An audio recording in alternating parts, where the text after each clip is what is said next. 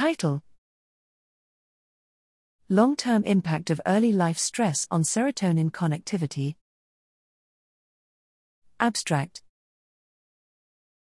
Chronic childhood stress is a prominent risk factor for developing mood disorders, yet mechanisms underlying this association remain unclear.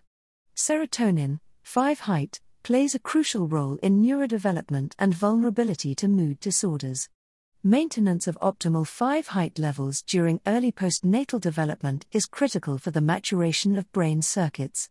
Developmental stress can alter the serotonin system, leading to chronic behavioral deficits. Yet, our understanding of the long term impact of early life stress, ELS, on serotonin connectivity remains incomplete. Using a mouse model of chronic developmental stress, we sought to determine how ELS impacts brain wide serotonin activity and behavior in adulthood. We established that adult female and male mice exposed to ELS during the first postnatal week show heightened anxiety like behavior.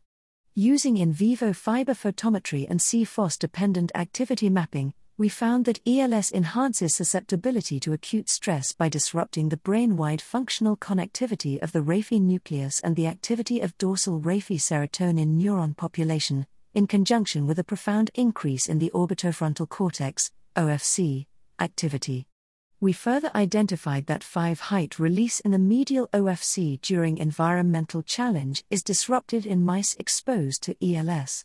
Optogenetic stimulation of 5 HT terminals in the MOFC elicited an anxiolytic effect in ELS mice in a sex dependent manner.